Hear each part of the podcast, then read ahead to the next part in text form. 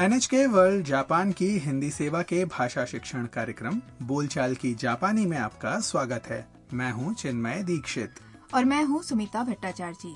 तो आइए मजे से सीखें जापानी भाषा आज 26वें पाठ में किसी चीज की कई विशेषताएं एक साथ बताना सीखेंगे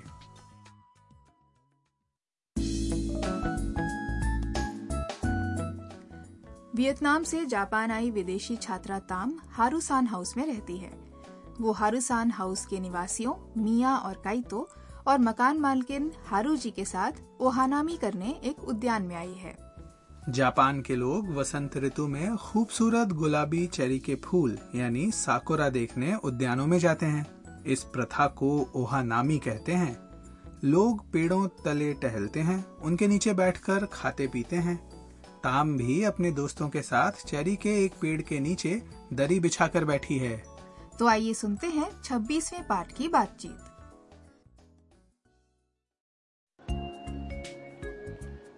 お弁当だよ僕が作ったんだどうぞ綺麗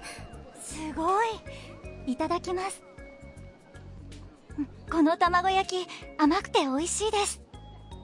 カイトは本当に料理が上手だね僕シェフになりたいんだいいね अब इस बातचीत को फिर से हर वाक्य के अर्थ के साथ सुनते हैं काइतो ने खाने के डिब्बे निकालकर दरी के बीच में रखते हुए कहा お弁当だよ ये हैं खाने के डिब्बे 僕が作ったんだどうぞ मैंने बनाए हैं लो मिया रंग बिरंगा खाने का डिब्बा देखकर बहुत प्रभावित हो गई उसने कहा 綺麗 कितना सुंदर है ताम ने भी प्रशंसा की すごい वाह いただきます शुक्रिया फिर ताम ने जापानी ऑमलेट से शुरुआत की この卵焼き甘くて美味しいです ये जापानी ऑमलेट मीठा और स्वादिष्ट है उसके बाद मिया ने कहा カイトは本当に料理が上手だね काइतो तो तुम सचमुच बहुत अच्छा खाना पकाते हो तो काइतो ने जवाब दिया 僕シェフになりたいんだ मैं शेफ बनना चाहता हूँ ये सुनकर मिया ने कहा いいね ये तो अच्छी बात है लगता है काइतो बहुत प्रतिभाशाली है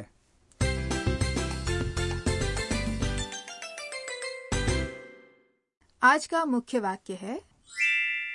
この卵焼き甘くて美味しいです यानी ये जापानी ऑमलेट मीठा और स्वादिष्ट है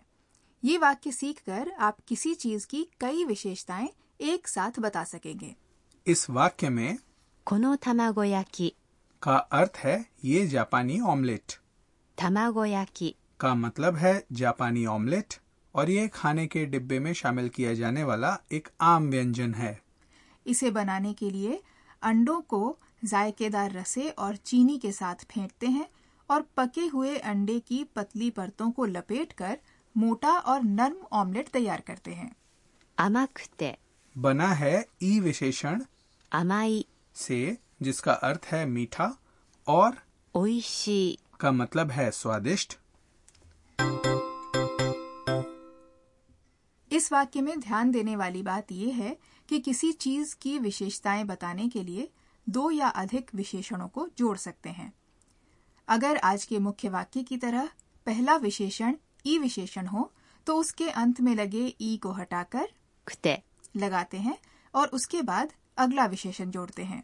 जैसे इस वाक्य में अमाई से बना है 甘くて、 और उसके बाद लगा है 美味しい。 तो बन गया 甘くて美味しい。 तो सुनिए और उच्चारण का अभ्यास कीजिए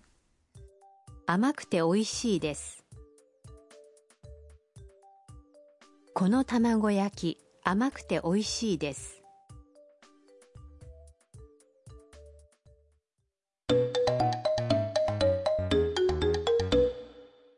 अब एक छोटी सी बातचीत सुनते हैं जिसमें एक महिला किसी उद्यान के बारे में अपने विचार बता रही है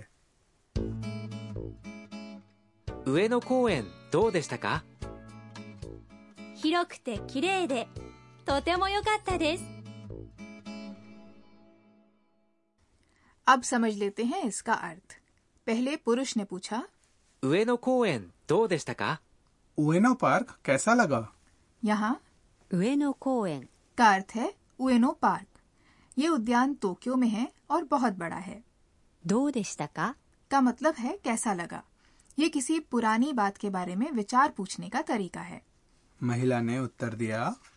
広くて綺麗でとても良かったです बड़ा सुंदर और बहुत अच्छा था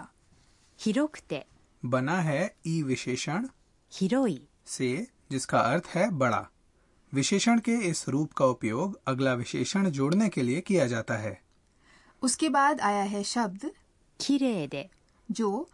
ना विशेषण 綺麗な यानी सुंदर से बना है ना विशेषण के बाद एक और विशेषण जोड़ने के लिए अंत का ना हटाकर で लगाते हैं और とても良かったです का अर्थ है बहुत अच्छा था तो इसे सुनिए और अभ्यास कर लीजिए 広くて綺麗で広くて綺麗でとても良かったです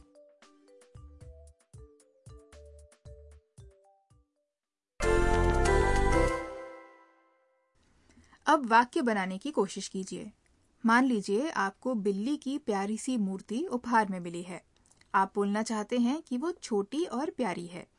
छोटी को जापानी भाषा में कहेंगे 小さい और प्यारी को かわいい वाक्य के अंत में ने लगाकर आप दूसरे व्यक्ति की सहमति की आशा कर सकते हैं तो कोशिश कीजिए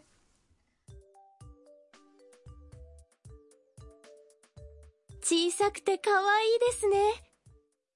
अब मान लीजिए किसी ने जापान की रेल सेवा के बारे में आपकी राय पूछी है आप कहना चाहते हैं कि जापानी रेलगाड़ियां समय की पाबंद और सुविधाजनक हैं समय की पाबंद कहने के लिए जापानी शब्द है 正確な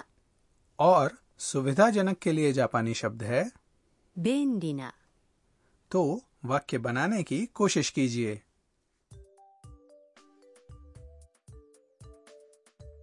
正確で便利ですね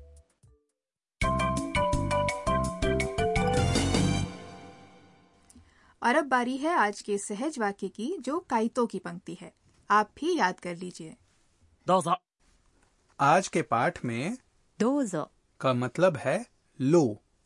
इस शब्द का कई तरीके से इस्तेमाल हो सकता है जैसे किसी को खाने की चीज देते समय या कुछ करने की अनुमति देने के लिए कोई चीज पकड़ाते समय भी इसका उपयोग कर सकते हैं तो सुनिए और दोहराइए どうぞ अब आज की बातचीत एक बार फिर से सुन लेते हैं お弁当だよ僕が作ったんだどうぞ綺麗すごいいただきますうんこの卵焼き甘くて美味しいですカイトは本当に料理が上手だね僕シェフになりたいんだいいねはるさんの知恵袋 अब हम लेकर आए हैं अंश हारू जी की सलाह आज हम बताएंगे ओहानामी यानी चेरी के फूल निहारने की प्रथा के बारे में